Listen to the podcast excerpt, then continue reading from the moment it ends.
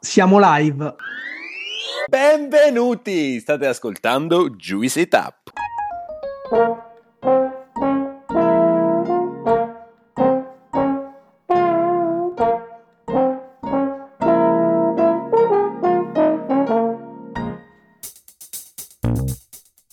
Siamo Gianluca, Alessandro e Claudio, tre amici che si sono conosciuti ai tempi dell'università a Pollenzo. Siamo molto diversi tra noi, ma condividiamo una grande passione per l'enogastronomia, per tutto o quasi tutto ciò che è edibile e potabile. Una di quelle amicizie costruite tra piatti di pasta e bottiglie di vino.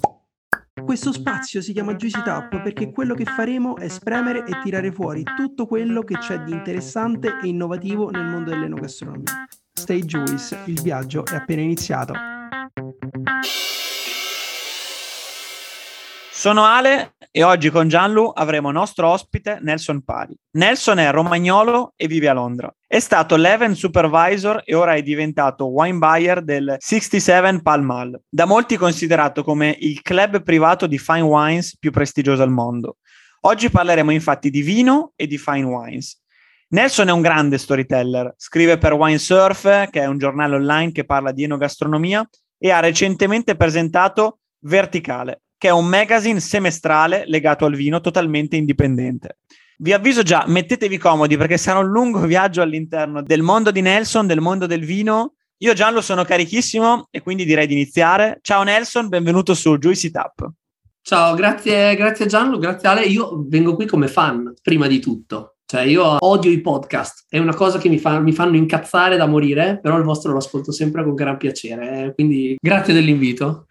Un onore, grazie a te. E direi subito partiamo con la prima domanda. Raccontaci chi sei e quelle che sono state le esperienze che hanno caratterizzato la tua carriera fino ai giorni nostri. Minchia, devo cercare di condensare un bel po', vado il più possibile. Allora, 20 luglio 89, quindi un po' degli anni 80 li ho vissuti. Primi 90 noi a Rimini avevamo un grandissimo locale che era il Velvet Rock Club, quindi il sogno era che un giorno, cioè noi avevamo una scena musicale che faceva paura e io scopro che quella era la cosa che mi piaceva fare e il sogno da teenager era suonare al Velvet Rock Club, perché noi andavamo e tu ti trovavi i Motor Psycho una sera, i Black Rebel Motorcycle Club, e quindi io capisco, cazzo, io voglio fare quella roba lì, cioè voglio salire su un palco e avere tutti quanti che si infuocano e inizio a fare il chitarrista. E I miei genitori volevano che io facessi economia e commercio e è stata la cosa peggiore della loro vita vedere proprio, oh mio Dio, la chitarra.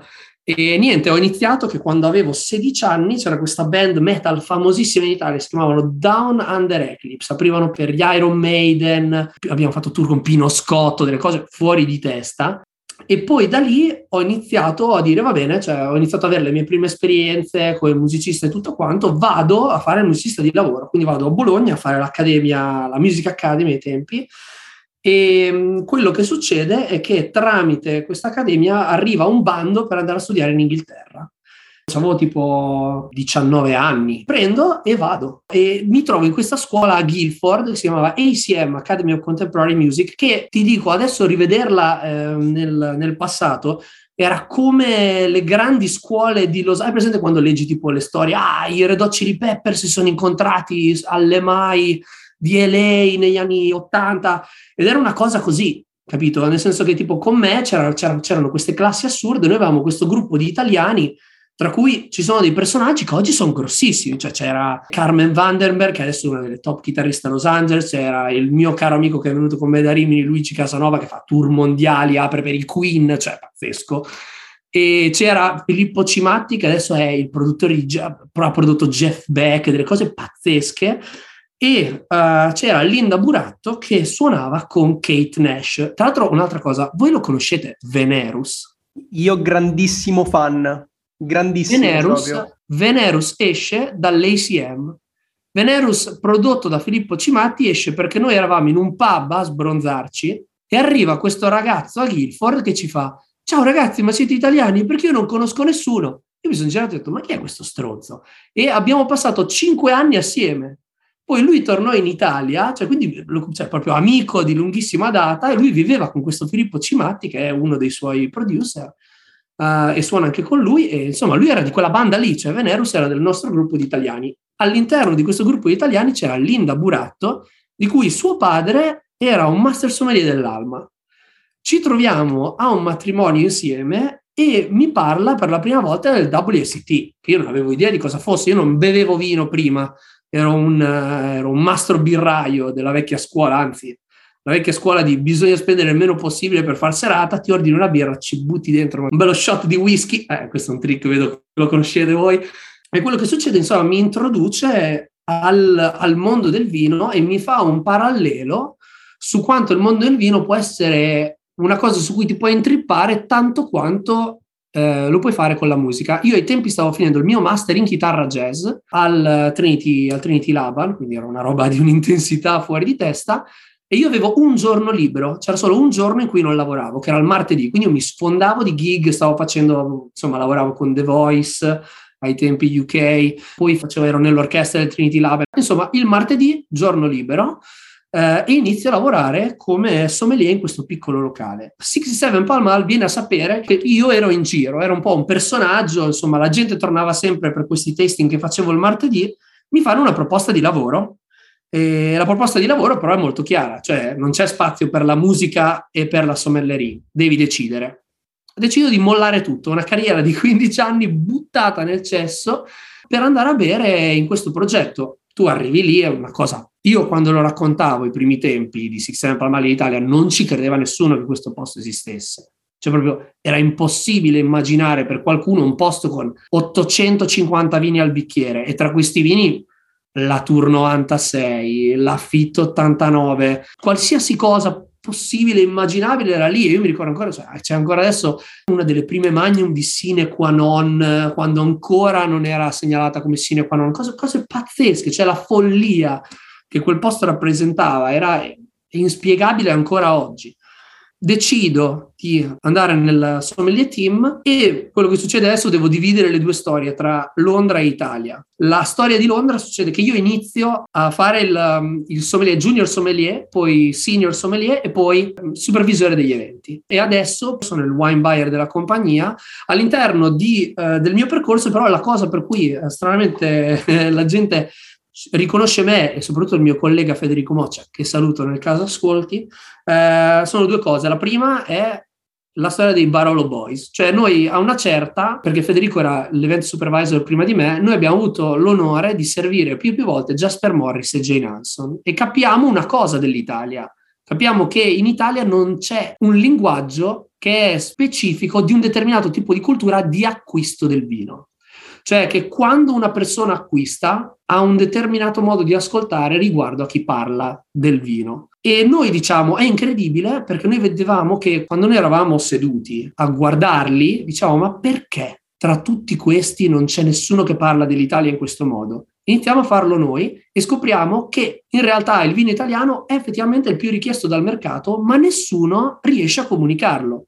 Noi prendiamo Barolo, facciamo una masterclass di Barolo che a tutt'oggi è l'evento più venduto di, della storia di 67 Palmano. Cioè di tutti gli eventi che abbiamo fatto, il più richiesto è la nostra masterclass di Barolo, a cui poi sono seguite le prime masterclass mai fatte di singoli cru di Barolo, che sono cose, cioè, se voi ci pensate, un tasting dove hai conterno e altare insieme è follia e l'abbiamo fatto. Cioè, primo tasting di Cerretta mai fatto, primo tasting di Ravera, c'è stata una roba pazzesca che ancora oggi continua, ne facciamo quasi uno al mese, con eh, quello che continua dopo è che arriva lo sponsor di Jane Hanson che ehm, inizia a scrivere che quello che stiamo facendo io e Federico è esattamente quello che hanno fatto loro per la Francia, lei e Jasper per per la Francia.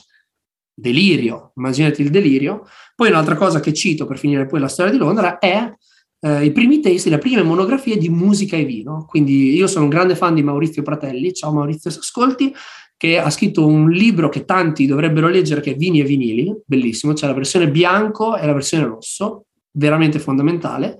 Però c'è un problema che nel mondo dei pairing di vino e musica non c'è nessuno che sia stato un musicista certificato e un sommelier. E quindi io e Richard Banfield ogni anno facciamo questi speciali insomma, di musica e vino che, per i quali insomma, c'è un, una grande richiesta. La parte in Italia invece è completamente diversa, perché tramite Walter Speller mi conosce Giorgio Melandri che mi porta a Modigliana a parlare con lui. Da lì conosco la Barbara Amoroso che mi invita a mandare una email a Carlo Macchi per scrivere su Winesurf. Inizio a scrivere per Wine Surf, Carlo è forse uno dei più grandi direttori che abbia mai conosciuto solo per un motivo.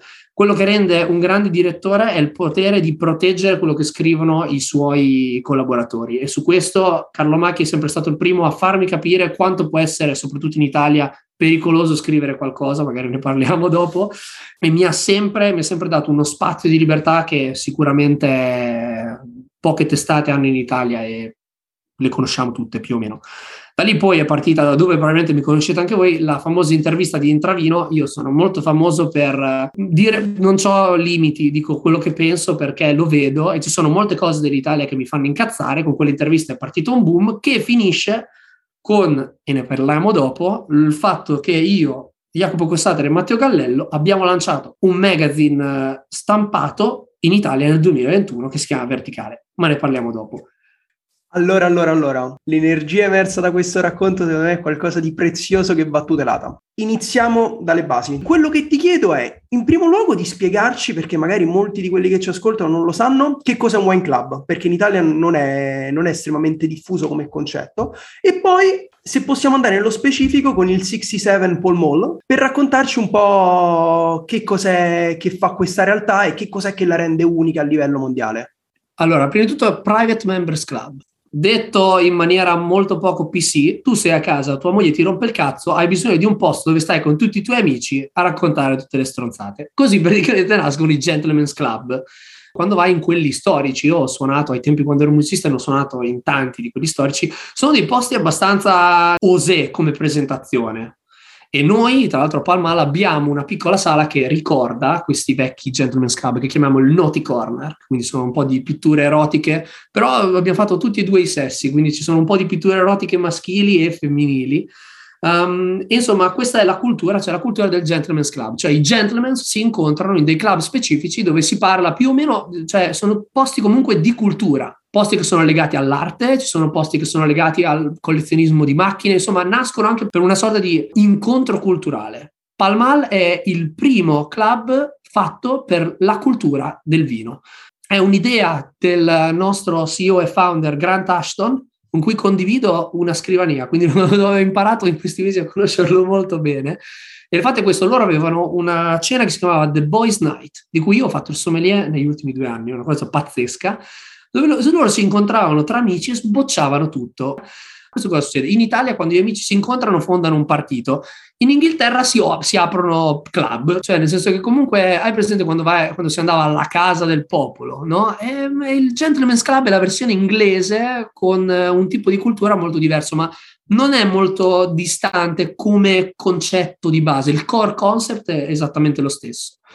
Palmal ha una cosa che è differente da tutti gli altri. Prima di tutto hai un team di sommellerie fortissimo, eh, guidato da Ronan Saber Master Sommelier. Insomma, è un team ad alto, ad alto sforzo, nel senso che un servizio di 67 Palmal non possono gestirlo tutti. Noi abbiamo visto sommelier fortissimi cadere pesantemente di fronte, a, di fronte allo sforzo che Palmar richiede, perché Palmar richiede una cosa, richiede di essere sia un sommelier di stile classico, quindi devi sapere tutte le regole francesi, come si serve, ma richiede personalità. Un sommelier deve sapere di cosa sta parlando, ma oltre a sapere di cosa sta parlando, deve dare un imprinting che sia personale. Una formazione storica di Palmale era, c'era un trio italiano che eravamo io, Federico Moccia e Beatrice Bessi. Chiunque capitava ognuno dei tre, lo stile era molto diverso, quello che raccomandavamo era molto diverso. Vi faccio un esempio, idee su Bordeaux. Federico è un grande classicista su queste cose, nel senso che è molto 2009, 2005, 2000. Io sono un pre-francese, quindi mi piacciono la 2001, la 2004, la 1983.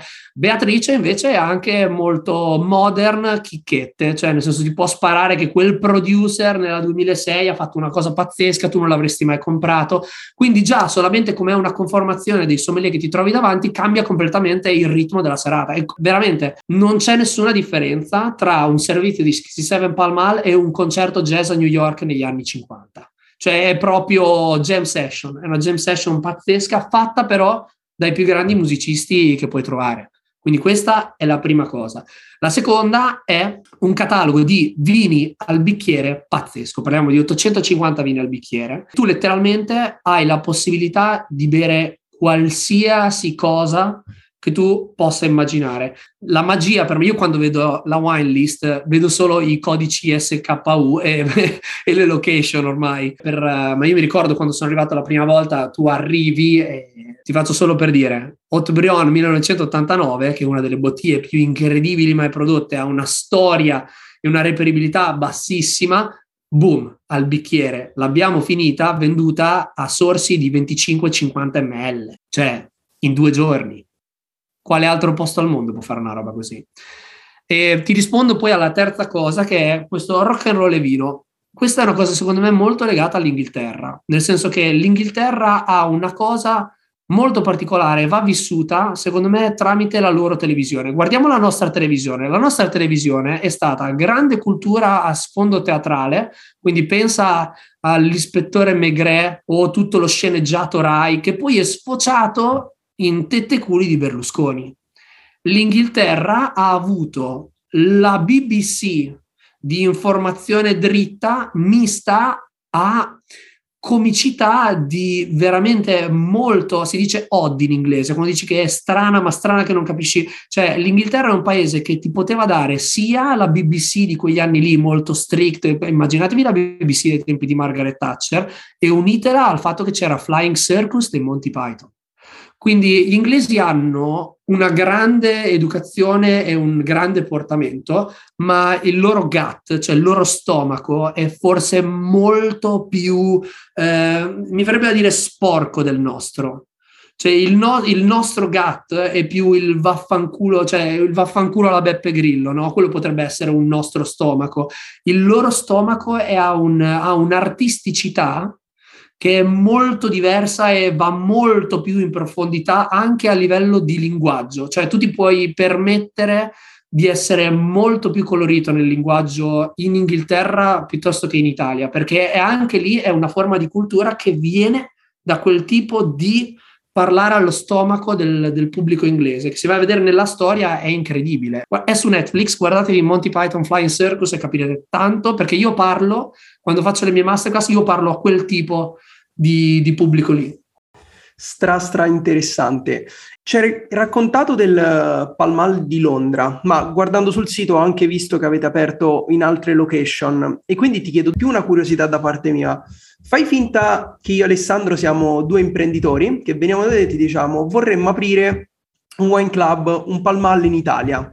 Come ce lo venderesti o anche che consigli ci daresti per aprire un wine club in Italia se secondo te l'Italia è pronta per questo tipo di offerta e, o se invece abbiamo un tipo di, di clientela e di consumo ancora troppo distanti da questo mondo qui? Qui adesso entriamo in un territorio dove allora, la prima cosa è Palmal si è trovato ad essere una, una cosa centrale di Londra ad un'espansione globale. L'espansione globale è perché eh, è una cosa inevitabile, è un, è un, progetto che veramente, cioè c'è troppo genio in questo progetto qua per fare in modo che rimanga fisso in un posto solo. Purtroppo non posso, perché io so tutto, però non posso parlare um, apertamente, chiaramente, di qual è l'espansione a lungo, a lungo tratto. Ehm, adesso apre Verbier e apre Singapore, anzi Verbier ha già aperto in Svizzera e uh, Singapore quello che parte è che noi vediamo che ci sono dei posti che culturalmente possono abbracciare il nostro concetto. Cioè questa è veramente la base, cioè la base che Palmal è come tutti i business un business, quindi chiaramente noi tutte le mattine ci alziamo e guardiamo quanti soldi abbiamo fatto rispetto all'anno scorso, rispetto alla settimana prima, come qualsiasi posto che si rispetti. Ma la base di Palmal è una base culturale. Cioè tu devi contare questo, è come io faccio il discorso del leaflet. Eh, quando io lavoro con eh, o mi chiedono consigli, consorzi, produttori, la prima cosa che io dico sempre è la prima cosa di base è un leaflet.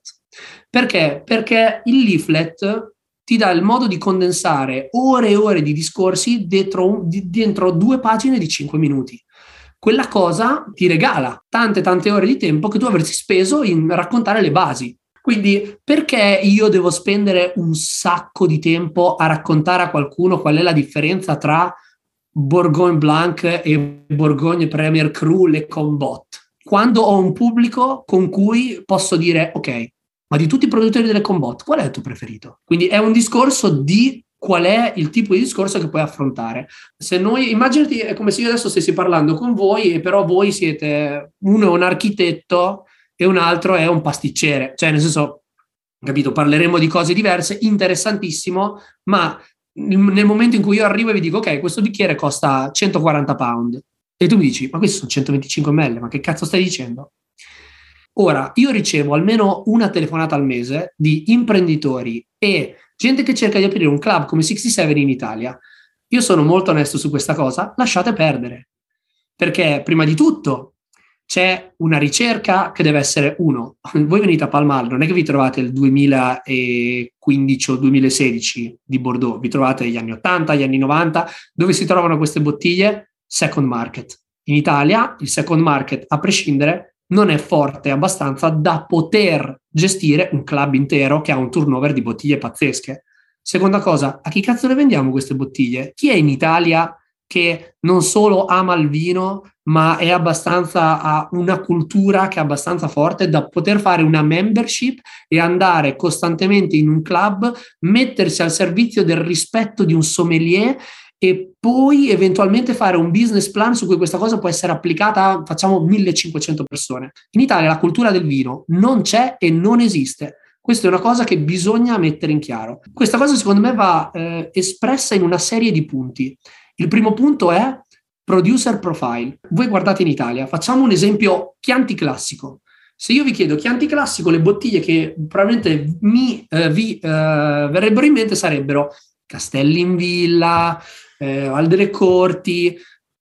No, ragazzi, Chianti classico, Isole Olena, Fontodi, cioè questi sono i nomi, Castello di Ama. Questa è la prima cosa. In Italia, i grandi producer che hanno veramente messo l'Italia sul, sulla mappa sono reputati delle teste di cazzo. Cioè, quando noi parliamo Sassicaia, quante volte andate in una cena e si parla di Sassicaia e tutti, ah, Sassicaia, che merda. Oh, guarda che se non c'era Sassicaia, qua non c'era niente. Se non c'era eh, Conterno con Monfortino, o se non c'era Marche de Grazia, a Barolo, il Barolo con, avrebbero continuato a vendertelo a 10.000 lire, due casse, eh, e il dolcetto te lo vendevano a milioni di euro. Cioè, il fatto è questo, l'Italia in sé, quando prendi il mondo del vino italiano, è sempre in lotta con se stesso, cioè l'Italia è ancora fascisti e comunisti su tutto, nel senso che Sassicaia sono i fascisti e Midio Pepe è il comunista, quindi ah, il, il mondo del vino naturale, cioè queste cose all'estero non esistono, tutte le lotte interne in Italia, produttori contro produttori, contro il mio vicino è una merda, io faccio il vino più buono, io queste cose a fatica le ho viste in giro è una cosa tutta italiana e anche la didattica italiana è tutta basata su cose che nel resto del mondo non hanno assolutamente senso. Quindi nel momento in cui l'educazione sul vino in Italia è così frammentata, tu come fai a creare un posto che richiede una cultura dove tutti sono accettati? Perché a Palmal Emilio Pepe è rispettato nello stesso modo con cui è rispettato Fontodi, come è rispettato Sassicaia e rispettato Fabio Motta. Cioè per noi prima è il vino di qualità, questa è la base. Poi il resto, le storie, la politica, quelli sono cazzi vostri e non capisco come mai in Italia questa cosa è così potente. C'era una cosa che avevo postato su Instagram che mi ha fatto ragionare tantissimo. Avevamo fatto uno speciale Bulgari Second Label e avevamo messo il bruciato. Mi sono degli antinori, mi sono arrivate talmente tante lettere di merda in faccia che io ho detto ma perché sto io sto perdendo il mio tempo a rispondere a questa gente quando se noi facessimo un blind tasting con chiamiamo super Tascan italiani, che anche lì super, ah, tutti incazzatissimi. Eh, intanto, però, quante bottiglie vendono con un nome del genere? Perché bisogna anche pensare a quello, capito? Cioè, tutti quanti in Italia, che bello la filosofia, oh, però il vino si deve vendere. Cioè, 15 milioni di euro di fatturato sviluppa il bruciato, un- un'azienda. Il bruciato, vuoi farti due risate? Il bruciato esce in, in UK tutto in allocation. Cioè non è che tu lo puoi comprare così, finisce tutto. Ma ripeto, è un vino buonissimo. Guardate che per quello che costa, c'ha una qualità dietro che fa paura. Poi, se vogliamo fare tutti i nostri discorsi di questo, quello, quell'altro, va benissimo, io sono il primo, però quando voi guardate al vino come un prodotto, ma soprattutto un prodotto da spiegare a qualcuno che non è italiano, perché noi veniamo da una storia che viene dai nostri nonni e tutto il resto, è diverso, è diverso. E io sono per uh, tutti dentro, questa è la cosa che a me un po' fa incazzare dell'Italia e che blocca la cultura in Italia. Castelli in Villa insieme a Castello di Ama. Gianluca Colombo insieme a Elio Altare. Basta, cioè, quando un vino è buono, è buono e dovremmo essere, secondo me, in Italia molto più contenti di fare questi vini della Madonna piuttosto che andare a spalare merda uno contro l'altro. Cioè, questa è la, è la cosa, secondo me, che veramente blocca la cultura in Italia ed è un motivo per cui non riusciamo a creare un pubblico che possa bere il vino in quello specifico modo, cioè bere il vino con il rispetto per la storia e i tuoi gusti personali. Cioè tu puoi dire a me Sassicaia non piace, però dire che Sassicaia è una merda, mm, stiamoci attenti a queste cose in Italia un pochettino, capito? Questo secondo me è una cosa molto importante che c'è ovunque. Ed è secondo me il vero grande blocco perché per esempio secondo me Sassicaia tutti quanti dovrebbero bere. Sassicaia 2015 deve essere secondo me una bevuta obbligatoria per chiunque parli di vino, soprattutto in Italia, perché c'è anche uno studio sul legno che è molto preciso, ha un'identità molto bordolese sull'uso del legno. Ed è una cosa che, per esempio, a livello tecnico in Italia difficilmente si è vista prima con quel tipo di eh, conoscenza tecnica. Non lo so, capito? È allo stesso livello, io li metto tutti insieme. Per me il vino è o buono o cattivo. Poi dopo arrivano i nostri gusti e lì sono altre cose dove però bisogna riconoscere, guarda, questo è il mio gusto, seguimi. Se non ti piace il mio gusto, non seguirmi. Però in Italia, se uno ha un gusto diverso dal tuo, la cosa normale che viene è dargli merda a prescindere. Questa è una cosa che in Inghilterra non succederebbe mai. Altra cosa, preparazione della sommellerie e rispetto verso la figura professionale del sommelier. In Italia, ancora, se sei un sommelier, ti ridono in faccia, soprattutto se sei giovane o se sei una ragazza, che è una cosa disgustosa. Um, la maggior parte della gente che si approccia ai ristoranti fa fatica a dare il rispetto che un sommelier deve avere. Voi non avete un'idea del rispetto. Quello che succede in Inghilterra è che tu hai questi collezionisti pazzeschi che vengono da te e ti chiedono: ragazzi, io queste bottiglie le voglio bere con voi perché io faccio il banchiere, io non faccio il sommelier. Io ho deciso di devolvere la mia vita all'ufficio e a un file Excel. Voi vi spaccate il culo 12 ore al giorno per bere il vino. Quindi io la prima cosa che faccio è porto rispetto al vostro sacrificio. Questa cosa in Italia non esiste. Seconda cosa, la preparazione della sommellerie. La sommellerie in Italia non è preparata anche lì a causa dei preconcetti che ci sono in Italia. Me ne dico uno? Decantare. In Italia non c'è una cultura di capire quando un vino va decantato. In Italia non c'è una cultura di come un vino può essere servito e a quale temperatura. Oppure ci sono delle cose di servizio che sono molto antiche, che rendono il servizio lento. Eh. Non lo so, secondo me la sommellerie ehm, italiana ha uno stile che è veramente molto, molto, molto antico, basato sulla Francia, ma senza capire lo stile francese è molto, è, una cosa molto particolare. Io quando faccio le masterclass, per esempio ho fatto una masterclass a Modigliana, dove praticamente io ho preso e ho detto ragazzi qua si doppio decanta tutto, ma non è che si doppio decanta pian piano, svuotiamo la bottiglia di violenza dentro il decanter e lo sbattiamo e vi cantate in testa tanti auguri a te tre volte prima di riversarlo dentro. Perché per esempio io un vino ridotto non lo bevo, cioè vino è qui, cioè capite? A volte noi decantiamo anche gli champagne quando ci viene chiesto.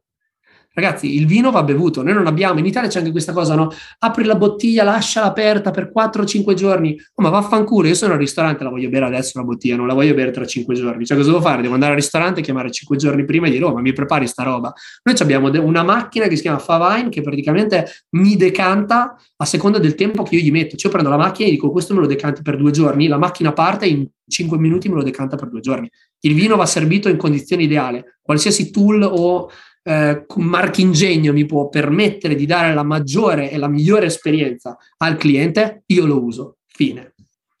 Nelson, faccio giusto una precisazione per chi ci ascolta, visto che non sono tutti proprio appassionati di vino e tu sei molto molto appassionato e sei andato molto nello specifico.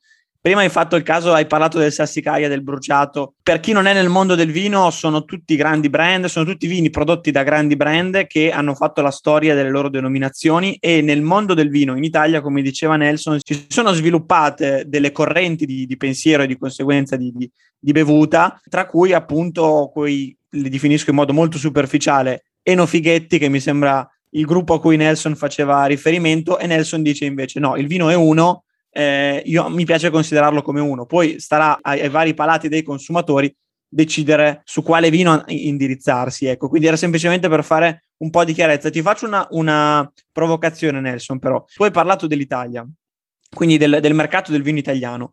Però non pensi che un club come Paul Mall sia molto più internazionale? Cioè, eh, io non penso che tu eh, nel tuo club di Londra abbia soltanto locali Quindi perché una città come Milano, che sta diventando, per quanto sia indietro anni luce ris- su certi aspetti rispetto a Londra, non pensi possa essere una città eh, interessante per, per, un progetto come il vostro, perché comunque ha una clientela internazionale, cioè non vive soltanto di consumatori locali? Non so se mi sono spiegato e si è afferrato la domanda. Partiamo dal business model. Partiamo dal punto che io devo trovare un posto a Milano, lo devo comprare, ci devo costruire dentro una roba pazzesca, ok? La devo riempire di annate vecchie italiane, aperta parentesi, chiusa parentesi, non esistono quasi più perché nessuno salva il vino, e qui dopo torneremo al discorso di verticale. Um, allo stesso tempo devo trovare una sommellerie che è internazionale. In Italia chi è che li fa bere i vini del Cile? Chi è che li fa bere i vini americani? Chi è che li fa bere? Eh, eh, quindi se un cliente arriva e chiede una cosa al sommelier, il sommelier non è preparato, se io non ero preparato mi spaccavano il culo. Cioè questa è la cosa. E quindi c'è una preparazione che deve essere richiesta che è, è un po' tosta, nel senso che secondo me c'è una possibilità di un sistema palmale in Italia. E ti giuro, c'è stata, abbiamo fatto qualche chiacchierata ogni tanto su questa cosa, però la prima cosa che io mi devo assicurare è che i soldi mi ritornino, cioè non è che io adesso apro un, cioè un locale che ha un certo tipo di spesa anche a livello di staff e di preparazione così a cazzo, io devo avere un posto dove sono sicuro che il return on investment è, cioè, è, dato per scontato. Cioè, nel senso, se io ti dico Palmal Singapore, cioè tu ce li vedi, io ti ho detto Palmal Singapore, tu ti sei già immaginato una tavola di, piena di gente che sboccia la fit come fosse acqua. Vai, cristal, e, e, e poi con un grande rispetto verso chi serve. Immaginiamocelo in Italia. Se io dico 67 Palmal Milano, io mi immagino classici imprenditori, massimo rispetto, che però arrivano e dicono ma beviamoci un barolo eh no, questo non è Palmal. Palmal è, arriva il sommelier e dice, ma qual è il tuo Ravera preferito? Ah, secondo te quindi Scavino, ma senti, non è che posso bere un 2011 Ravera Scavino? Eh no, purtroppo non è possibile perché ancora non lo produceva nel 2011 Scavino, però quello che posso fare è, possiamo trovare qualcosa magari in uno stile molto simile, eh, magari possiamo andare, se, perché ancora non ci sono tanti modernisti o qualcuno che usa la barrique in quel modo, magari andiamo su uno stile un pochettino che ha un pochino più di estrazione, prendiamo Vietti Ravera. Chi è che te lo fa una roba così in Italia? Ma stiamo scherzando? Io non l'ho mai visto, poi me lo dite voi. E immaginatevi una cosa così che deve, essere, deve avere una traslazione su tutto il mondo. In, cioè, la Court of Master Sommelier in Italia non c'è ancora. Il WST sta arrivando adesso. Cioè, quello che sta facendo Bianca Mazzinghi, cioè gli, dovrebbero fare una statua in ogni città, cioè, perché quello, quello, quella cosa lì ancora non c'era in Italia, ragazzi, cioè è una roba nuovissima, cioè l'Italia che si apre al mondo, è una cosa nuovissima, poi deve farlo o non farlo, possiamo aprire un discorso mostruoso perché secondo me c'è un problema di francofilia in Italia che fa paura, cioè io eh, personalmente basta lo champagne in Italia, cioè, cioè, si parla più di champagne che, che, di Barolo, ma è pazzesca questa cosa. Cioè, noi, odi- noi, siamo i primi, per esempio, in Italia noi siamo i primi ad odiare i vini che, che, produciamo, cioè c'è un interesse per quello che viene prodotto in Francia che se ce l'avessimo, se avessimo un pochino di amor nostro, cioè non dovremmo esportare così tanto e anzi potremmo veramente capire che cosa produciamo e essere fieri, c'è veramente poca fierezza di quello che si fa in Italia, che è un discorso che a me è molto caro. 67 Palma al Milano è possibile, è una cosa possibile, però ti spiego come la vedo. Io 67 Palma al Milano lo vedrei in questa ottica qua più come un posto che educa che un posto dove la gente accetta culturalmente quello che il locale rappresenta. Va, te la chiudo così. Guarda Nelson, un po' di vino me ne intendo, ma non ho neanche lontanamente la, la, conoscenza che può avere Alessandro, che sicuramente hai te, e quindi ascoltare questo tuo punto di vista così approfondito, così ragionato, anche con un occhio così critico dal punto di vista del business, mi sta piacendo veramente tanto. E c'è un, un elemento che ho colto che mi sembra essere l'elemento chiave all'interno di, di Palmal, ma dei, dei, club in generale, che è proprio l'elemento della community, delle persone che frequentano, che frequentano il posto. E quindi vorrei approfondire proprio questo tema e chiedendoti un po' com'è che funziona questa community, in che maniera vengono selezionate le persone, chi può aderire, una volta che si entra, che tipo di servizi si ha, si ha accesso, cioè com'è che viene costruita questa forza poi del Wine Club? La community parte da un, ancora da un discorso culturale. È un business, è il business plan più semplice del mondo. Cioè, se noi tre adesso ci mettiamo qua e cioè, voi avete aperto un podcast e chiaramente vi siete avete dovuto trovare una nicchia e chiaramente vi dovete chiedere, ok, quante persone realmente sono interessate a sentire uno stronzo come me che parla di queste cazzate? Non lo so, però è un piano. Quindi il fatto cos'è? La community nasce in realtà dal business plan prima. C'è un interesse che può essere abbastanza importante da avere mille, duemila persone chiuse in un posto che parlano di questa cosa a questo determinato tipo di livello? Perché insomma noi possiamo parlare di vino a livello tipo, cioè vino di mio nonno, viene a casa mia, ce lo beviamo così nel bicchierino, vino del supermercato, vino che compro dalla cantina perché conosco il produttore, vino di altra cioè vino può, vuol, vuol, dire mille cose. Noi stiamo parlando di un tipo di vino che è vino collectors, eh, grandi discorsi che partono da terroir, storia, quindi è una nicchia nella nicchia della nicchia. Quindi tu ti devi assicurare che prima di tutto questa community esista, perché non è che tu crei la community, tu crei un posto che quella community deve immaginare come casa propria. Quindi questa è la prima base, cioè Juicy Rap è una casa per chi è un appassionato di determinate cose che riguardano il mondo del wine and food. Ok? Poi andando dentro la nicchia dipende poi perché, capito, ognuno può ascoltare questa cosa o quell'altra, quindi all'interno dei, di chi è uh, ascoltatore di Juicy Rap c'è quello più interessato al vino, però quello che è più interessato al vino che vuole ascoltare Alessandro Morichetti, grande Ale, io quell'intervista l'ho ascoltata 50 volte. Um, c'è quello che è interessato a sapere magari qualcosa di più sulla cucina, comunicazione o magari come il vino viene fatto. È molto difficile capire. Quindi diciamo che la community di 67 Palmal include la vecchia scuola del grande collezionismo inglese, delle grandi bombe, cioè quelli che negli anni 80 già avevano capito che Bordeaux era una roba da tenere per 50 anni in cantina. Poi c'è il wine lover, quindi Six Seven Palmal si è aperto tantissimo anche a quelli che vogliono imparare di vino. E infatti no, ci sono tantissimi eventi che sono molto basati sul conoscere il vino. Nostri, la nostra masterclass di Barolo, le nostre single vineyard, o quando facciamo Long Live Brunello con, uh, con Andrea Polidoro, sono masterclass per gente che veramente vuole capire cosa sta succedendo. Cioè, Six Palmal abbiamo quasi un evento o due al giorno dove noi attivamente facciamo in modo che i nostri membri conoscano il più possibile il mondo del vino, cioè è anche un posto dove tu hai tre piani, piano eventi al piano di sotto, ristorante e club e stiamo aprendo eh, un altro piano e ogni piano ha una sua, diciamo, ha una sua vita diversa. Cioè, di sopra ci, vanno, ci tendono ad andare, diciamo, più i wine lover, cioè quelli che vogliono un pochino più capire o magari chi vuole avere un business o essere molto più tranquilli. Di sotto è molto più formale, inglese vecchia scuola, si aprono discrete bombe Insomma, ogni singolo, eh, non solo il team dà respiri diversi, ma anche ogni piano dà un respiro diverso. Quindi è una cosa veramente magica e è molto anche difficile da spiegare perché bisogna vederlo, bisogna vederlo e perché prima c'è il momento dove dici wow, e poi c'è il momento dove un attimo ti, uh, ti calmi un attimo e vedi. Quello che hai, uh, again, sono prezzi bassissimi. Noi il vino praticamente lo regaliamo, cioè i prezzi sono molto vicini al cost, all'effettivo cost price o quello che si chiama market value. Ed è una cosa che è molto importante, cioè Palmal nasce perché ai tempi uno facevi fatica a portarti le bottiglie da casa, se le potevi portare pagavi un corkage, cioè l'apertura della bottiglia, pazzesco. Palmal lo porta giù a 20 pound, cioè prima di Palmal un corkage ti costava 50-60 pound, da, dopo Palmallo tu vai in giro a Londra e costano tutti 20 perché abbiamo rivoluzionato quel mercato lì. La cosa migliore è bere i tuoi vini, cioè Palmal anche supporta il collezionismo, tu puoi prendere e avere tra le 12 alle 500 bottiglie nel nostro storage.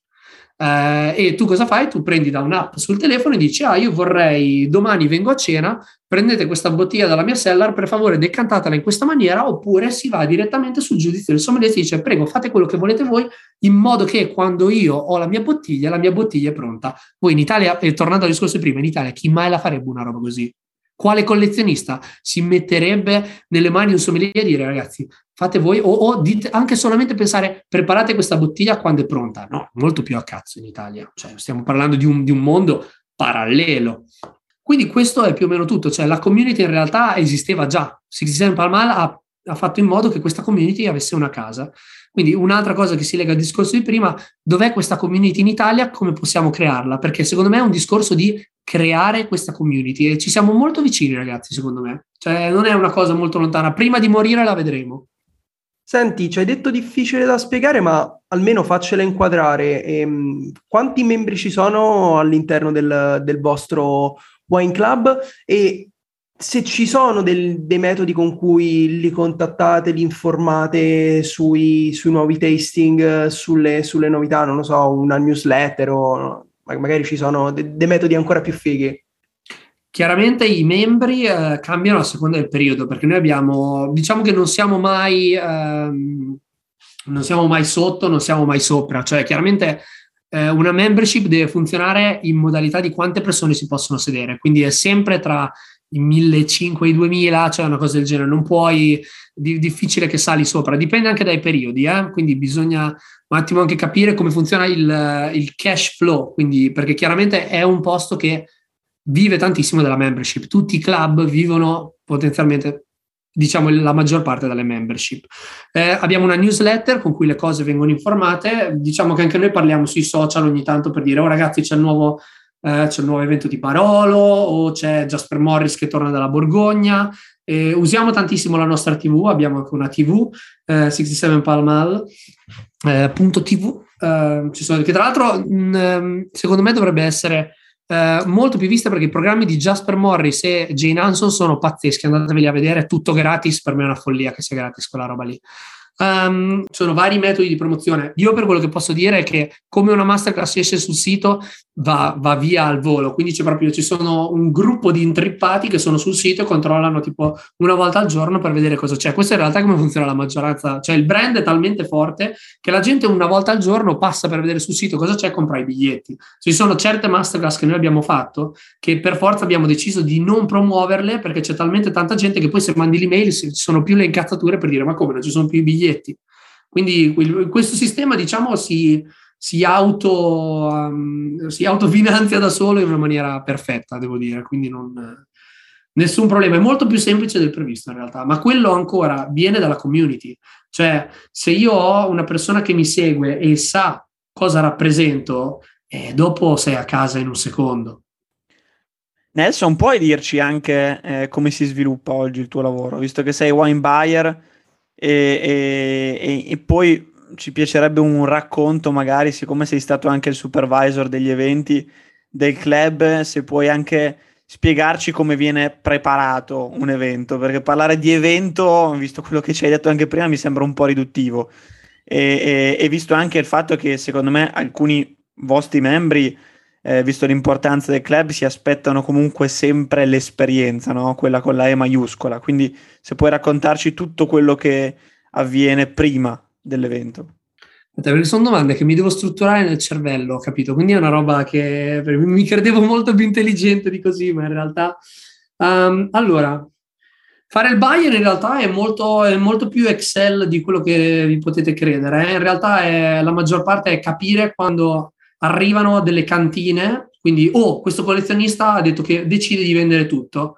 Boom, mi arriva un'email, devo essere il primo a rispondere e a prendere il più possibile. Quindi questa è, un, è una chiave importantissima del mio lavoro, cioè fare in modo che quando una cosa esce fuori, boom, io sono lì. Perché poi, tra l'altro, su queste cose si creano le inflazioni di mercato. Adesso vi, vi racconto una, una, storia abbastanza tragica, ma che però vi dà un'idea. Eh, la maggior parte dei vini che vanno in release, che diciamo muovono il mercato secondario, sono quelli che chiamano The Widow Wine. La prima regola in Inghilterra è che tu non devi mai dire a tua moglie quanto spendi in vino. Quindi cosa succede? Succede che quando muori, molto probabilmente tua moglie non saprà mai quanto vino c'è. Quindi il supplier va dalla moglie che dicendo guarda, suo marito ha una cantina da 4 milioni di pound. E le mogli dicono ma cosa? Quindi le mogli prendono e dicono guarda, vendete tutto. Nel 2001 con il crollo delle torri gemelle c'è stata un'inflazione pazzesca di mercato perché molte persone che lavoravano nelle torri gemelle erano collezionisti. Quindi ci sono state delle bottiglie di cui il prezzo è crollato immediatamente per questa cosa. Quindi c'è anche una parte di investment che bisogna conoscere che è pazzesca, che è un'altra cosa che molti mi chiedono. Quindi chiunque abbia delle domande su investing, eh, il mio Instagram è sempre aperto, at Nelson Pari. Eh, non, non, sono sempre libero, però mi fa sempre piacere parlare di queste cose perché sono pazzesche. Quindi cosa succede? Quando arriva una, Una cantina, boom, dico io voglio questo, questo, questo, questo, questo. Faccio per esempio, si è aperta una cantina ieri che rilasciava due casse di eh, Rinaldi 1970. Eh, questi qui è gente che se l'è tenuto lì, non l'ha detto a nessuno, boom, rilascio. Qual è la cosa divertente? È che non c'è un prezzo di mercato per Rinaldi 70, quindi chi me lo vende mi setta il prezzo di mercato, poi sono io che devo decidere e capire quante persone sono interessate, quindi devo stare io al prezzo loro di mercato possiamo avere una discussione riguardo a questa cosa. E in quel momento divento io che sono un inflazionatore di mercato. Quindi quella è una parte importantissima del lavoro. La seconda è controllare il bilanciamento della lista. Quindi praticamente devi sempre capire, devi buttare un occhio ogni tanto e dire cosa manca? Manca Sanser. Boom, quindi devi sapere quali sono i top producer di Sanser che ci devono essere sempre, devi sapere quali sono le annate e lì anche è un discorso di ok, quanto bene conosco i supplier, quanto bene conosco tutti i brand ambassador, quindi è a metà tra il PR, il negoziatore FBI e poi tanti Excel, proprio tanti tanti Excel. Poi c'è la parte di capire i club, quindi adesso sto curando specialmente la TV e ho finito adesso di fare una preselezione per il club di Verbier uh, in Svizzera e stiamo guardando con la coda dell'occhio Singapore. Singapore siamo in tanti, quindi almeno lì c'è un pochino di rilassamento, ma ti faccio per dire che apro un club e tu devi fare una lista da zero in Svizzera. Come fai? E poi cosa succede? Che arrivano i primi clienti e i primi clienti settano la struttura di come quel club andrà. Perché io cosa ne so se in Svizzera va, va più il vino svizzero o la Borgogna o Bordeaux o il vino italiano. Io non so niente, devo aspettare che il pubblico arrivi per poi prendere dato. Quindi tu parti in una selezione e dici mettiamo su tutto e poi iniziamo a studiare. Quindi c'è anche uno studio di clientela che è molt, chiaramente molto forte. E poi devo anche capire un'altra cosa quanto queste persone sono disposte a spendere, cioè a quanto mi conviene prendere una delle mie riserve di eh, Romane Conti e mandarla a Verbier piuttosto che tenerla a Londra. E quelle sono delle, delle domande molto importanti da farsi. Poi, eventi. Secondo me la maniera migliore per spiegarvi un evento è che vi prendo un esempio di un evento che abbiamo fatto e vi racconto come si struttura. Vi racconto uno dei più folli che ho fatto. Abbiamo fatto una, una verticale di Gaia Barbaresco, uno dei primi fatti con Gaia Gaia, allora, voi mettetevi nel, nella testa di Gaia Gaia, cioè Gaia Gaia è una professionista. La cosa principale è che, ed è una regola, non ti devi fidare di nessuno, mai fidarsi di nessuno, perché tu non sai mai che cazzo può succedere a qualsiasi momento, a qualsiasi istante. Quindi lei, essendo una professionista, col cazzo che si fida, si dico tranquilla, va tutto bene. Partiamo dalla base. La base è, noi siamo i primi che vogliamo mettere a loro agio i produttori. Si mettono a loro agio in una maniera. Se tu pensi che la bar of expectation di un producer è al 50, noi la spingiamo al 200%. Come faccio io a prendere e a dare a Gaia Gaia un 200%? La prima cosa che posso fare è avere la più grande riserva di Zalto Burgundy Glass mai usata in una verticale di Gaia Barbaresco. Immaginatevi 60 persone, ognuna di loro ha tra i 12 e i 20 Burgundy Zalto Glass. Io ve lo giuro, immaginatevi cosa vuol dire. Vuol dire che io devo chiamare Zalto, bloccare la produzione di Zalto e dire voi adesso fate questo e me lo mandate subito. Quindi si telefona a Zalto e si dice ok, noi abbiamo questa masterclass di Gaia, abbiamo bisogno di questo numero di bicchieri, voi ce li producete, ce li mandate, io li devo avere questo giorno. Quindi la prima cosa è io devo sempre controllare che i bicchieri, dove sono i bicchieri? Io ogni giorno mi alzo e devo vedere dove cazzo sono questi bicchieri. Seconda cosa, pro- procurare mat quindi fare tutti i mat dove metti i bicchieri devono essere perfetti e precisi perché? Perché devi farli della misura perfetta in modo che i bicchieri non si scontrano tra di loro e che la forma tonda ripresenti esattamente la forma del bicchiere. Selezionare tutte le annate, controllare come sarà preso, poi iniziamo a prendere, bisogna pulire la stanza e decidere il setting. Il setting sarà in forma verticale o in forma orizzontale, perché chiaramente la stanza cambia a seconda di come metti i tavoli. Decidiamo per la forma più lunga, quindi praticamente sono quattro tavoli splittati in orizzontale perché dà più idea di profondità che a noi ci piace perché? Perché un produttore si sente un pochino più capito, devi camminare prima in mezzo a questa platea di gente, è una figata. È, insomma, il sistema che, usa, che usiamo per Jane e Jasper è bellissimo, usiamo anche noi, quindi è bellissimo, cammini lì, vai in giro, è una figata. Partiamo con questo. Noi adesso cosa abbiamo bisogno? Abbiamo bisogno di capire adesso e confermare con Gaia Gaia questo è quello che succederà, questi sono i vini, Uh, noi di solito lasciamo i mat, a loro piace avere i tag, quindi cosa vuol dire? Dobbiamo preparare quanta gente ci vorrà per prendere tutti questi bicchieri, toglierli dalle casse, rilavarli, ripulirli, metterli lì dentro e prepararli nelle casse la sera prima. Allo stesso tempo abbiamo bisogno di qualcuno che rimanga lì fino alle 3 di notte, molto probabilmente sarò io, a sistemare la sala, controllare che tutto è perfetto e poi magari io alle, 8 vado a ricontrollare perché non sai mai dal panico. Quello che succede poi è controllare che i vini siano arrivati, controllare che i vini siano precisamente nelle indicazioni che vengono dati, come questi vini devono essere conservati, a quale temperatura, in quale frigo. Volete che stiano nel frigo? Volete che stiano nella nostra cellar? Per quanto tempo devono stare nel frigo? Per quanto tempo devono stare nella? Minchia, non sono arrivato neanche, l'evento non è ancora partito. Poi andiamo iniziamo a pensare a quanta gente ci serve mentre facciamo servizio. Quante persone ci servono per fare in modo che ognuno ha esattamente il numero preciso di vino quando il vino deve essere servito? Possiamo magari versarlo prima o dobbiamo versarlo mentre, mentre Gaia Gaia parla? Mentre Gaia Gaia parla, poi dopo dobbiamo darci nel caso dei codici in cui lei ci dice versate il vino, perché fa un po' brutto dire ragazzi potete versare il vino, ci deve guardare e dire vai, e tutto il team che ho a mia disposizione sa che in quel momento si parte e io devo controllare anche che nessuno metta il vino nel bicchiere sbagliato che voi dite, eh minchia, vabbè, la base, eh, però quando tu sei in mezzo al delirio, la tua testa, non avete un'idea su questi high pressure event, la tua testa quanto va a mille, e gli errori capitano e capitano molto più di quello che possiate pensare. Altra cosa, magari Gaia Gaia arriva, vede, non è successo, però capita un sacco, non avete un'idea, soprattutto con i francesi, loro guardano la stanza e dicono molto bello, però mh, mm, magari cambiamo l'ordine dei vini tu non puoi dirgli di no. Quindi cosa vuol dire? Bisogna andare a rifare il print di tutti i mats, togliere tutti i bicchieri, togliere tutti i mat, rimettere tutto perfettamente. Ci vogliono due ore con quattro persone. È una roba, è una roba tosta, eh? E capita. La cosa dopo è chiaramente controllare se le bottiglie sono in perfetta condizione o no. Esempio, se una bottiglia è corcata, noi come facciamo? Noi chiediamo sempre bottiglie reserve. Metti che queste bottiglie non ci sono. Come cazzo faccio? Devo avere nomi di tutti i supplier che possono darmi quelle bottiglie in meno di due ore. Quindi anche lì c'è una parte di tempo dove magari si passa, si controlla un attimo e si dice, vabbè, ok, metti che questa cosa non c'è, come facciamo? Perché vi dico, ci sono degli eventi che vengono fatti dove magari tutte le bottiglie sanno di tappo. E come fai? Insomma, arriva Lost, quindi devi fare in modo, quindi arriva Gaia Gaia, ti presenti, dici, guarda, questo qui è come tutto, boom, boom, boom, boom, e poi si parte con l'evento.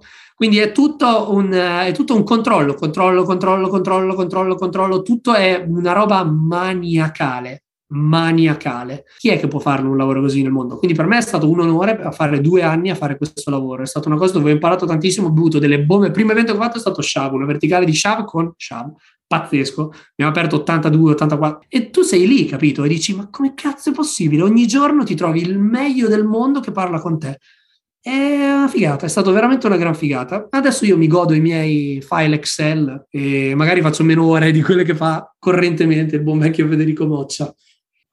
No, è, è, bellissimo perché eh, quando ti ho fatto la domanda ho parlato appunto di esperienza e l'hai resa alla perfezione, no? Quindi quanto nel mondo del lusso, del fine wine, sia importante che o- ogni parte di questa esperienza venga preparata, analizzata, studiata e poi messa in pratica. E a proposito di esperienza, siccome il club non ha chiuso durante la pandemia e la pandemia è stata piuttosto duratura, ci puoi raccontare in breve come avete affrontato la pandemia, come avete affrontato gli eventi durante la pandemia, visto che comunque il vino, lo hai detto più volte, è convivialità, dibattito, confronto, no? Quindi come avete strutturato questa esperienza in pieno lockdown? Se voi ci conoscete già, sapete che eh, il mondo del vino, eh, le famose boccette, i primi a farli siamo stati noi. Vi racconto la storia. La storia è, parte il lockdown e io mi ricordo già Grant in ufficio che era, era lì che dicevo, minchia Grant, ti dovresti cagare in mano, perché sei così tranquillo? E lui, c'ho un piano, c'ho un piano.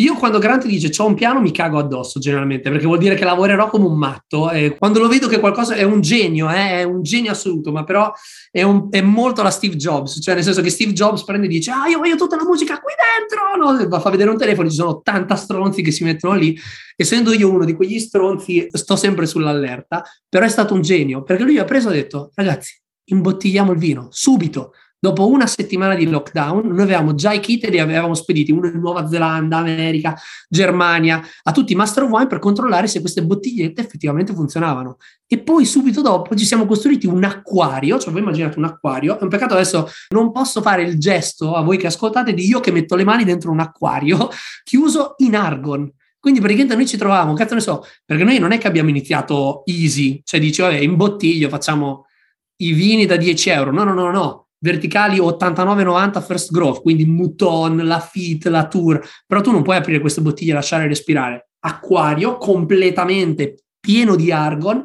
mani dentro con i guanti apri la bottiglia, la riversi, la assaggi, quindi abbiamo assaggiato di tutto, la riversi in 10 boccette ugualmente, quindi abbiamo tutti i calcoli, cioè sembravano tipo Breaking Bad, eh, quelli che fanno la droga, è uguale. E praticamente ci mettavamo lì e poi si rimbottiglia, quindi il vino dall'uscire dalla bottiglia, rientrare dentro la bottiglietta di, di ossigeno ne vede zero, zero, pazzesco.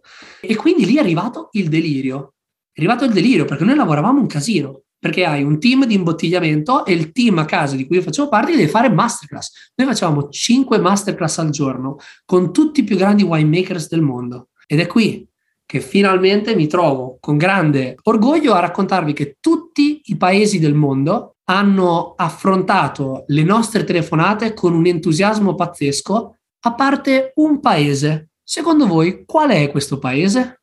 Secondo me la Spagna. no, ovviamente l'Italia.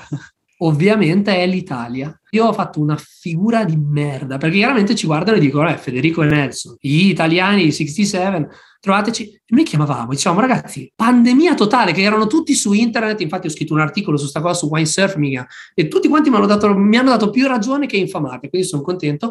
Erano, ve lo ricordate che c'erano tutti i produttori a piangere? Oh mio Dio, il filo, cosa faremo?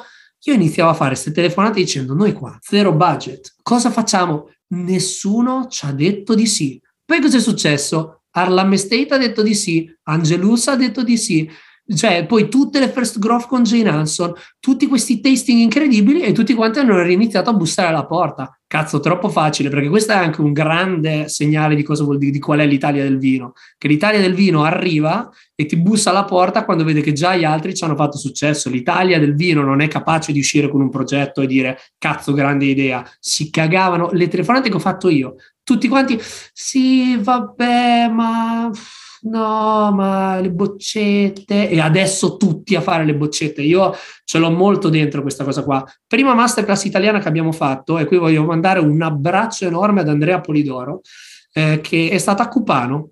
Cupano è andata sold out, 60 ticket, ragazzi, 60 ticket in 30 minuti. Potevamo farlo con qualsiasi produttore, era proprio il fatto che la gente voleva bere Italia.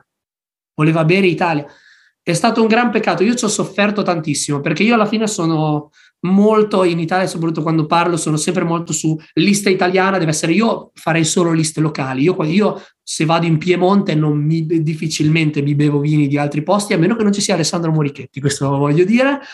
Però insomma è una cosa che io soffro tantissimo e per me fare queste telefonate, chiedere e quindi ci sono, io me li ricordo tutti, quelli che hanno detto di sì per primi e sono grato a tutti loro, quindi eh, sapete chi siete perché avete partecipato. Sono molti più di quello che voi possiate immaginare questi produttori, ma non abbastanza rispetto a quelli degli altri paesi, che è veramente un grandissimo peccato. Nelson, quindi fondamentalmente l'esperienza consisteva eh, in masterclass condotte da te o tuoi colleghi dove voi mandavate queste famigerate bottigliette da quanto? Da quanti ml?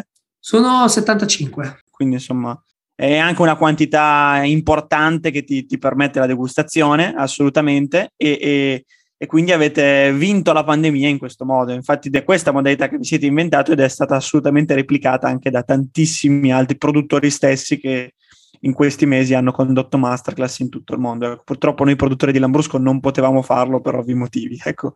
Una roba pazzesca, mi piace vedere quando si risponde alle difficoltà con creatività e spirito di iniziativa. E stiamo arrivando verso la fine dell'intervista e finalmente andiamo a toccare un tema di cui abbiamo parlato, accarezzato per tutta l'intervista, ma non ci siamo mai focalizzati.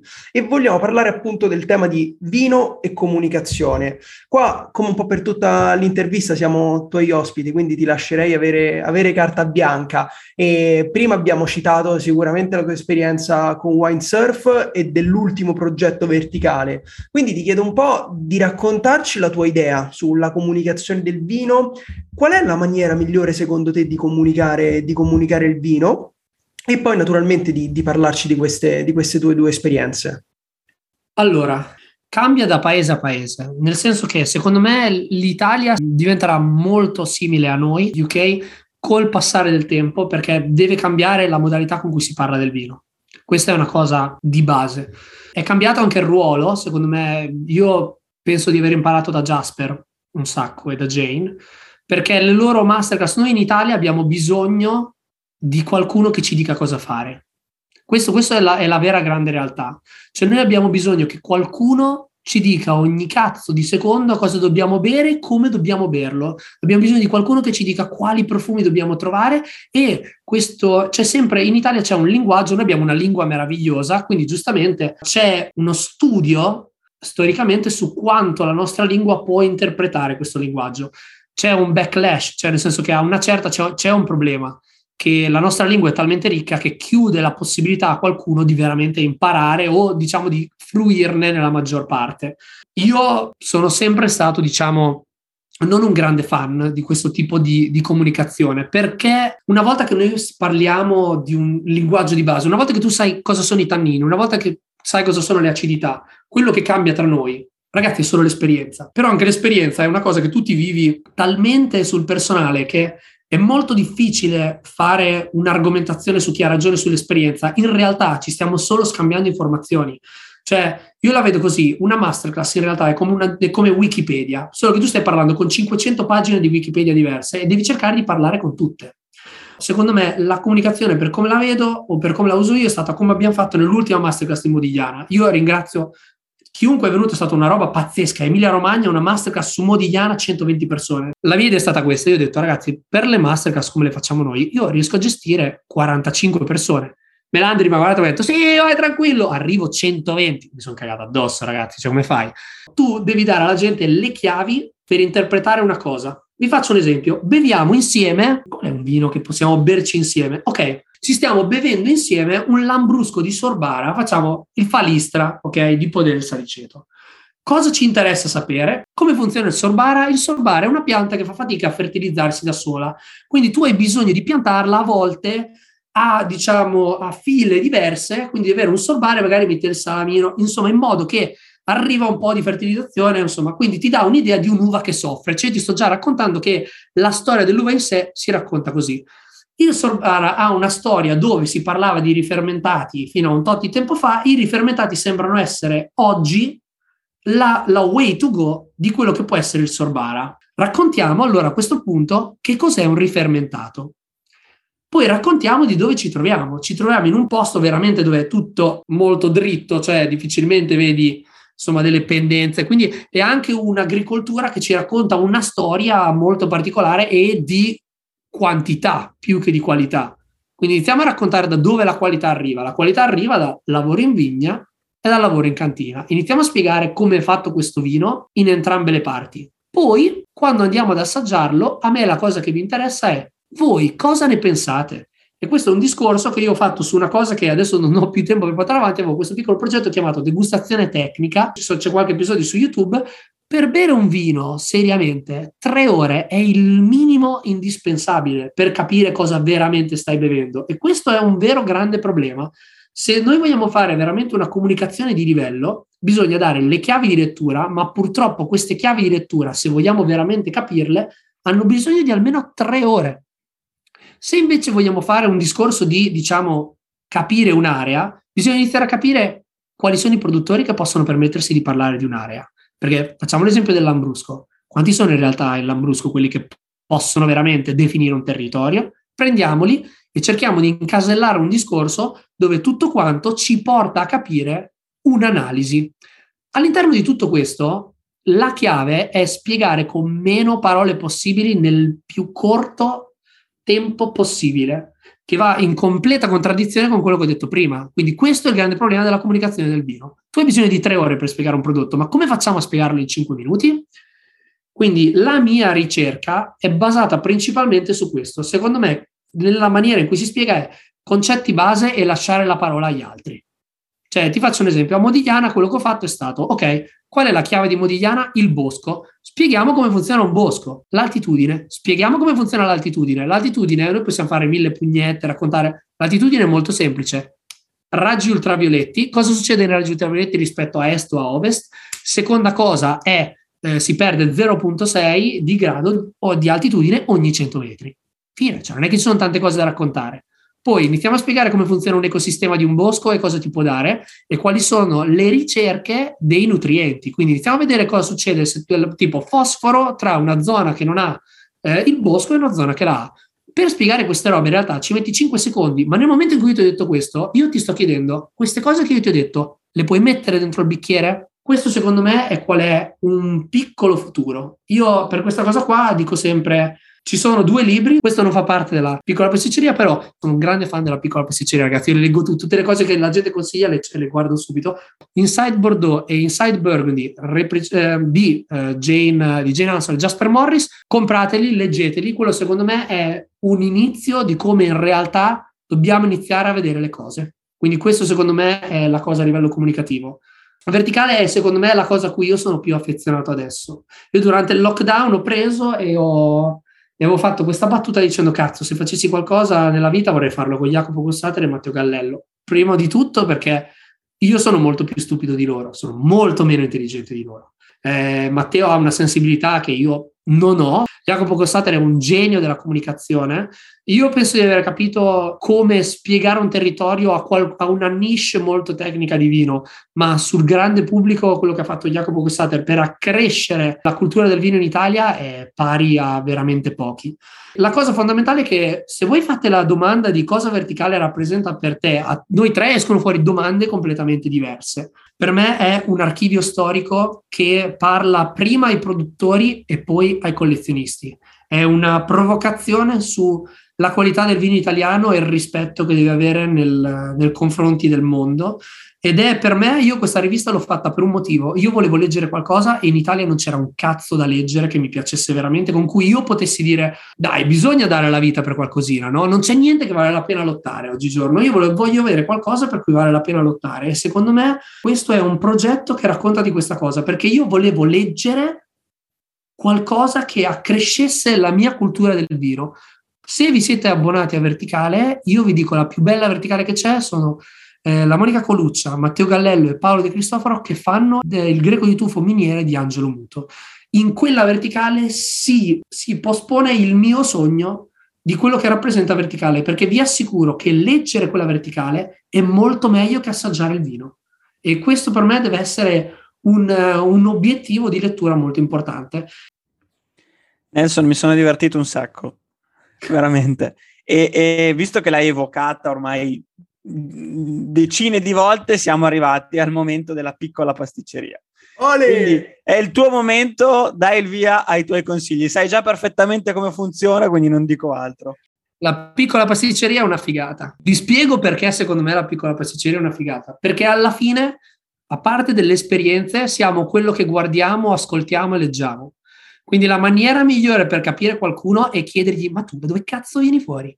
Perché ti giuro, l'esperienza si fa sul campo lavorativo, ma anche il campo lavorativo è fatto tanto di lettura, ascolto e visione.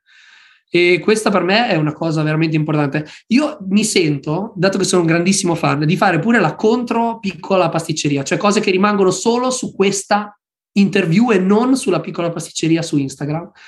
Perché quando la gente mi chiede, la gente mi chiede un sacco, ma chi sono i tuoi maestri? Ma chi? C'è stata una cosa tipo, ma da chi hai imparato? Io in realtà ho pochissime persone nel mondo del vino che fanno parte del mio background.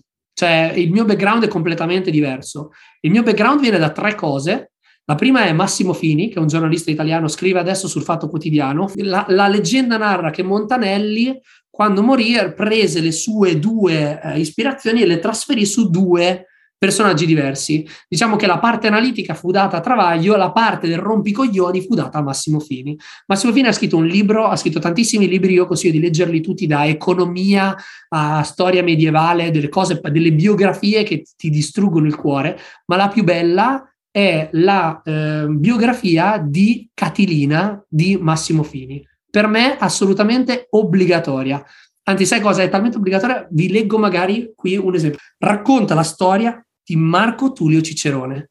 Adesso sentite, ditemi se non è meraviglioso. Allora, Marco Tullio Cicerone era nato ad Arpino il 3 gennaio del 106, due anni dopo Catilina, da una famiglia benestante della piccola borghesia provinciale. Pare che il suo cognome derivasse da un avo che aveva sul naso una protuberanza molliccia a forma di cece, cicer in latino, questo cognome procurava al piccolo Marco Tullio facili canzonature da parte dei coetanei, soprattutto a scuola dove andò assai presto rivelandosi subito un primo della classe, studiosissimo, diligentissimo, 10 in condotta, e come ogni primo della classe che si rispetti, leccava il culo al maestro e non dava da copiare i compiti ai compagni che si vendicavano facendogli scherzi feroci e sadici come usano i ragazzini.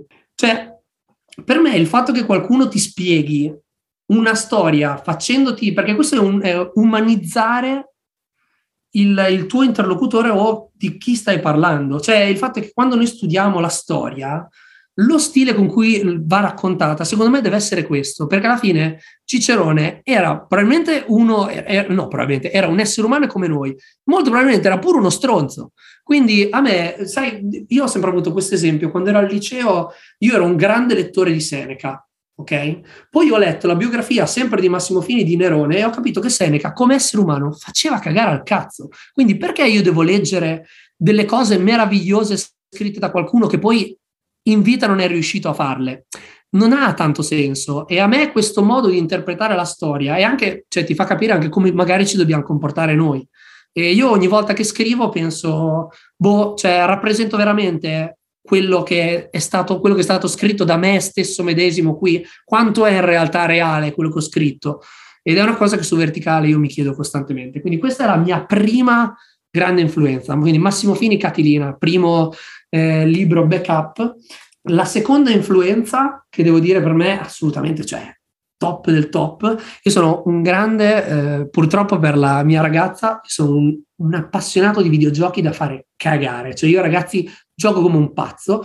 Uno dei più grandi uh, scrittori moderni è questo, non è uno youtuber, è un ex giornalista di altissimo livello, secondo me si chiama Tim Rogers, ha un canale che si chiama Action Button, dove fa queste recensioni di ore, ha fatto un decalogo di Cyberpunk 2077 di 10-11 ore, e però la sua, secondo me il suo masterpiece, il suo capolavoro è la recensione di Doom, il primo originale degli anni 90, dove racconta per esempio cosa, quali, quali sono state le ritorsioni su Doom ai tempi del, um, delle sparatorie della Columbine. Cioè, per me sono cose pazzesche e anche conoscere il design. Cioè, i videogiochi hanno un design che tu devi capire e io non riesco a capirlo, mi fa essere super stupido. A me, eh, io il design è una cosa che a me fa impazzire.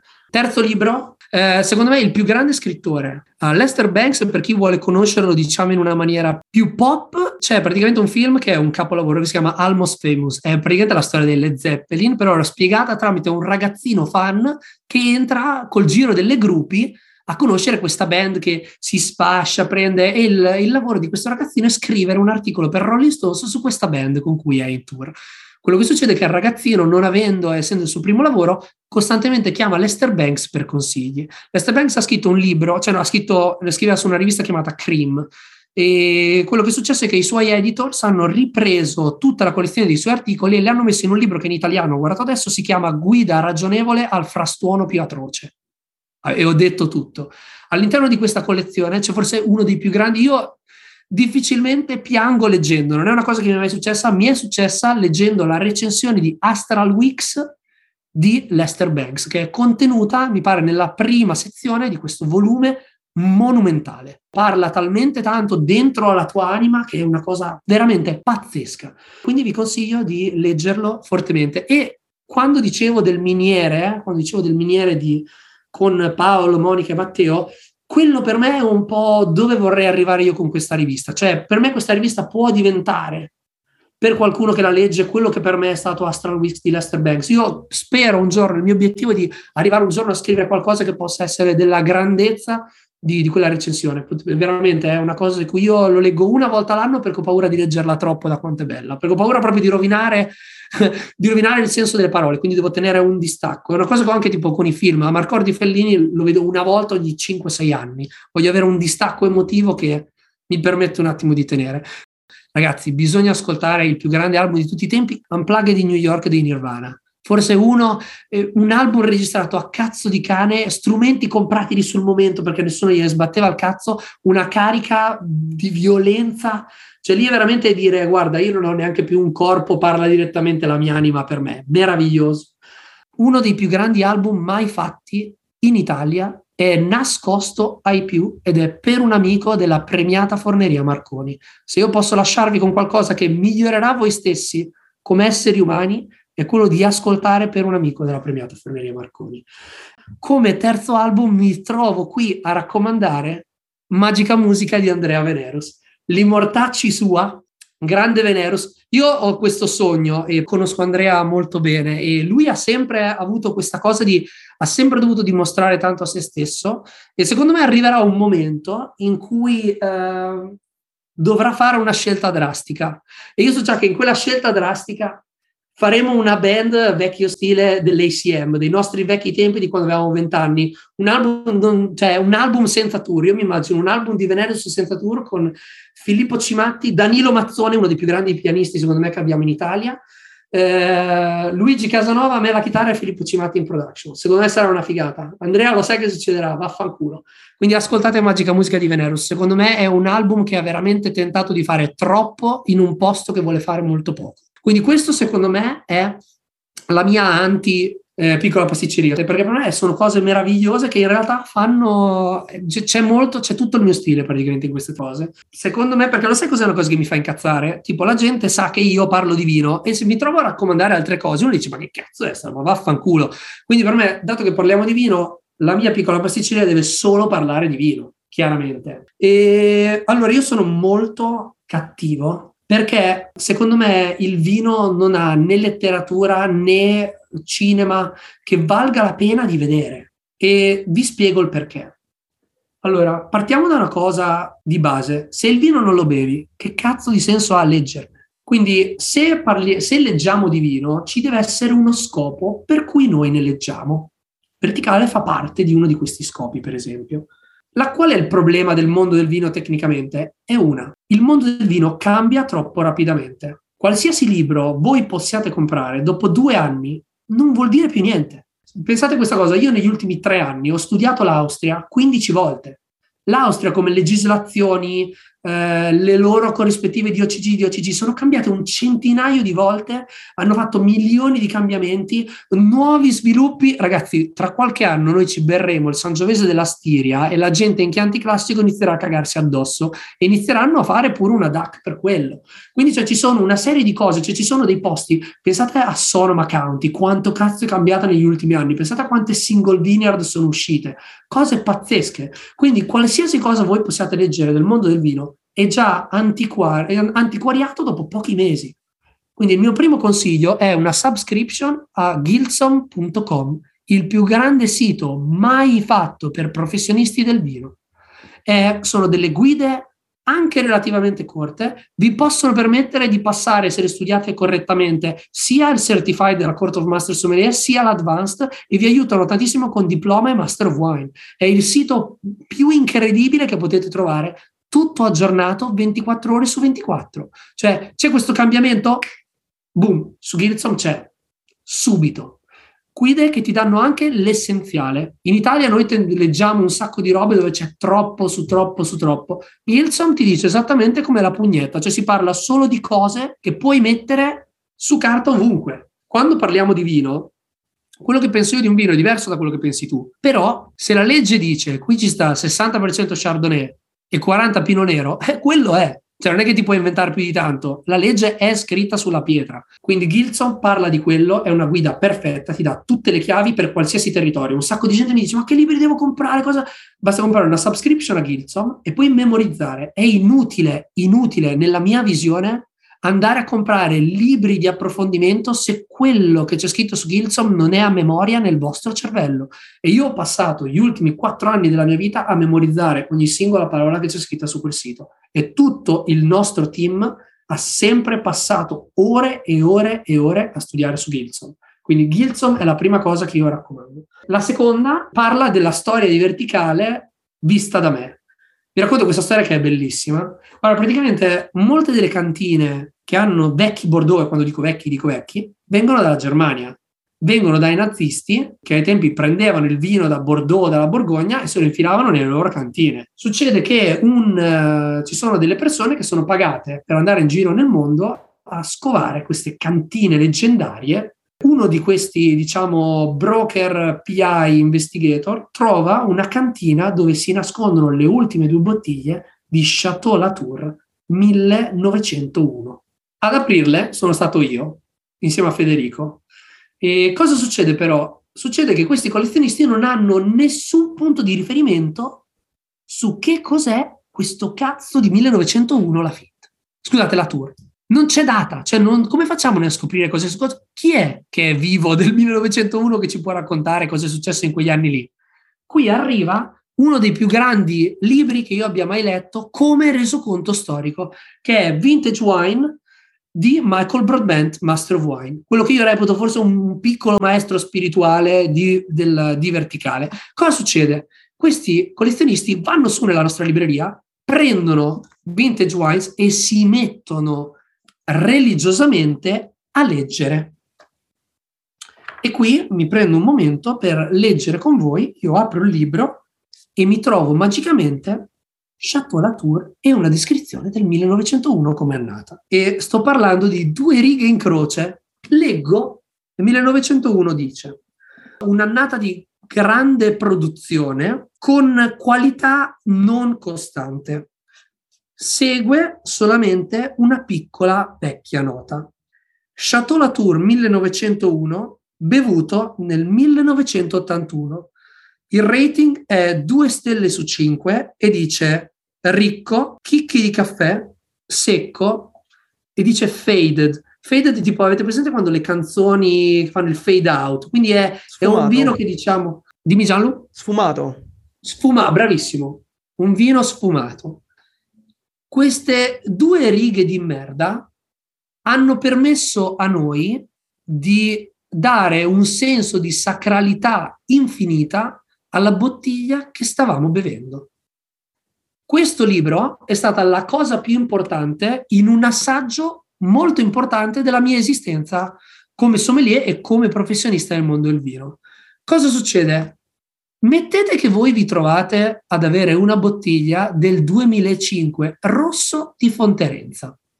Verticale eh, è l'unica rivista che vi dà una memoria storica per poter interpretare quel vino nella vostra maniera dopo aver sentito qualcun altro parlarne e raccontarvi cosa ne pensa.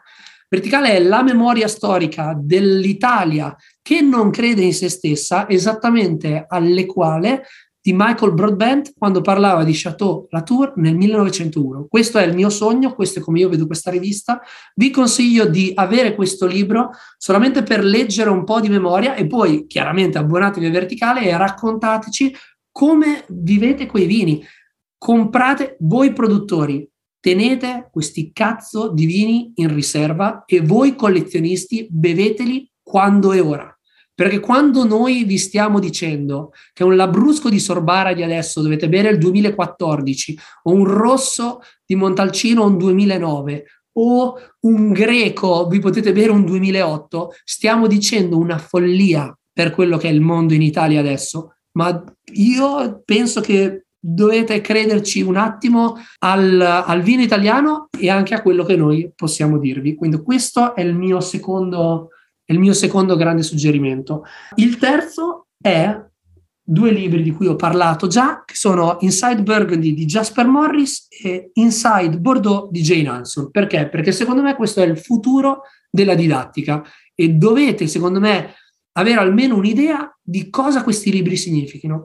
Perché sono dei libri un po' dry, si direbbe in Italia. Per me non sono dry, per me sono meravigliosi perché vanno al core di un'essenza. E quando si parla specialmente di cose che hanno livello di, di, qualità molto alto, c'è bisogno un attimo di tenere le cose. Non so se vi fa piacere se vi leggo magari qualcosa da magari Inside Burgundy. Allora, eh, il mio crew preferito di Volney è Le Mitons Ah. Um, a me fa veramente impazzire, mi piace. È chiamata. E tu dici chissà quanto dovrai dire di Lemitons. Lemitons, Volney Pyramid Crew, eh, menzionato per la prima volta nella martirologia di Notre Dame a Bonn nel 1236. Durante gli anni il nome è stato scritto Mitons o Mitones, con una eh, diciamo sfortunata aberrazione nel 1790 come mutant, quindi mutant scritto. Il nome probabilmente si riferisce al Miton middling, eh, adesso tradurvi middling, eh, cioè è la situazione di come funziona la salita, ok? Cioè come è strutturata una pendenza. La vigna è esposta a est eh, in uno stile simile a Ormeau, che è effettivamente adesso integrato dentro Mitant, con un coloratissimo e leggero topsoil, quindi la parte sopra del terreno, di piccole pietre. Buoni esempi possono essere trovati su Domaine de Montil e il Michel Lafarge dal 2005. Jasper non ci ha detto come questo vino va effettivamente bevuto, ma ci ha raccontato la sua storia e ci ha dato un'idea di com'è. Cioè, nel senso, io in questa piccola descrizione mi sono sentito lì. Dà un senso, dà un senso alla lettura ed è esattamente quello che io cerco come sommelier. Qual è il punto? Il punto è che è inutile leggere libri di vini di cui non beviamo. Per me questi libri, ogni sommelier dovrebbe avere questi libri perché molto probabilmente si troverà a bere questi vini. Prima di bere questi vini, leggiamo cosa c'è scritto qua dentro. Quindi io quello che consiglio è di avere questi due libri per un motivo, perché uno mi, io spero, mi auguro che voi compriate qualcuna delle bottiglie di cui parla Jasper, di cui parla Jane, per poi poter leggere e confrontarvi con loro, o almeno con la loro spiegazione. Questo secondo me è molto importante perché eh, less is more è una cosa di cui io credo veramente tanto e questi due libri hanno tanto di questo less is more, come abbiamo visto su Michael Broadbent, e insomma è un mondo di riferimenti. E in Italia ancora una cosa così non c'era. Qualcuno ci ha tentato, però in Italia ancora non c'era una cosa così secondo me. C'era uno speciale di Portos bellissimo, mi sa che si chiama Rimaniamo giovani, su Emilio Pepe, bellissimo, però anche lì secondo me non c'era quello che io vedo su Vintage Wines di Michael Broadbent, quindi spero che questa cosa arrivi su questa rivista che abbiamo lanciato e niente, questa è la mia piccola pasticceria. Nelson, hai onorato la piccola pasticceria che è diventata quasi un momento sacro. Ci siamo mossi tra, tra, il più grande wine club al mondo, tra Seneca, il design di videogiochi, verticale, è stato un viaggio bellissimo, lungo, bellissimo, approfondito. Ti ringraziamo per aver onorato questa rubrica perché, e qua cito Gianluca, la qualità dei nostri output dipende molto dalla qualità dei nostri input, quindi viva i consigli dei nostri ospiti. Nelson, grazie mille, io spero di cuore di venirti a trovare a Londra, comunque ci vediamo in Emilia e un grande abbraccio. Un abbraccio a voi, grazie mille e continuate così. È un podcast che a me piace veramente tanto, un posto di eh, libertà assoluta, ma soprattutto è un podcast che rispetta un sacco eh, il tempo di ascolto. Insomma, io quando ascoltavo Morichetti era la mia intervista preferita di Juicy Rap, ma forse una delle mie interviste preferite in assoluto. E quella lì è un'intervista, secondo me, devi proprio metterti lì seduto e ascolti, perché è facilissimo perdersi. il nostro cervello parla con se stesso più di quello che dovrebbe e questo è un podcast che è fatto, secondo me, molto per quel tipo di ascolto. Quindi complimenti a voi e io sono fiero di essere un ascoltatore di questa cosa e grazie mille. E ora anche un ospite. Grazie mille. Che onore Nelson, è stato un piacere essere ospitati nel tuo podcast. Onore, onore mio e piacere mio. E noi ci vediamo davanti a qualche Lambrusco. Io dico sempre basta champagne rosé, vai di Lambrusco. Vai, vai Sorbara. Ciao ragazzi, alla prossima. Ciao Nelson. Hai ascoltato Juicy Tap. Per altri contenuti di Juice ci trovi su Instagram e sul nostro sito thisisjuice.net.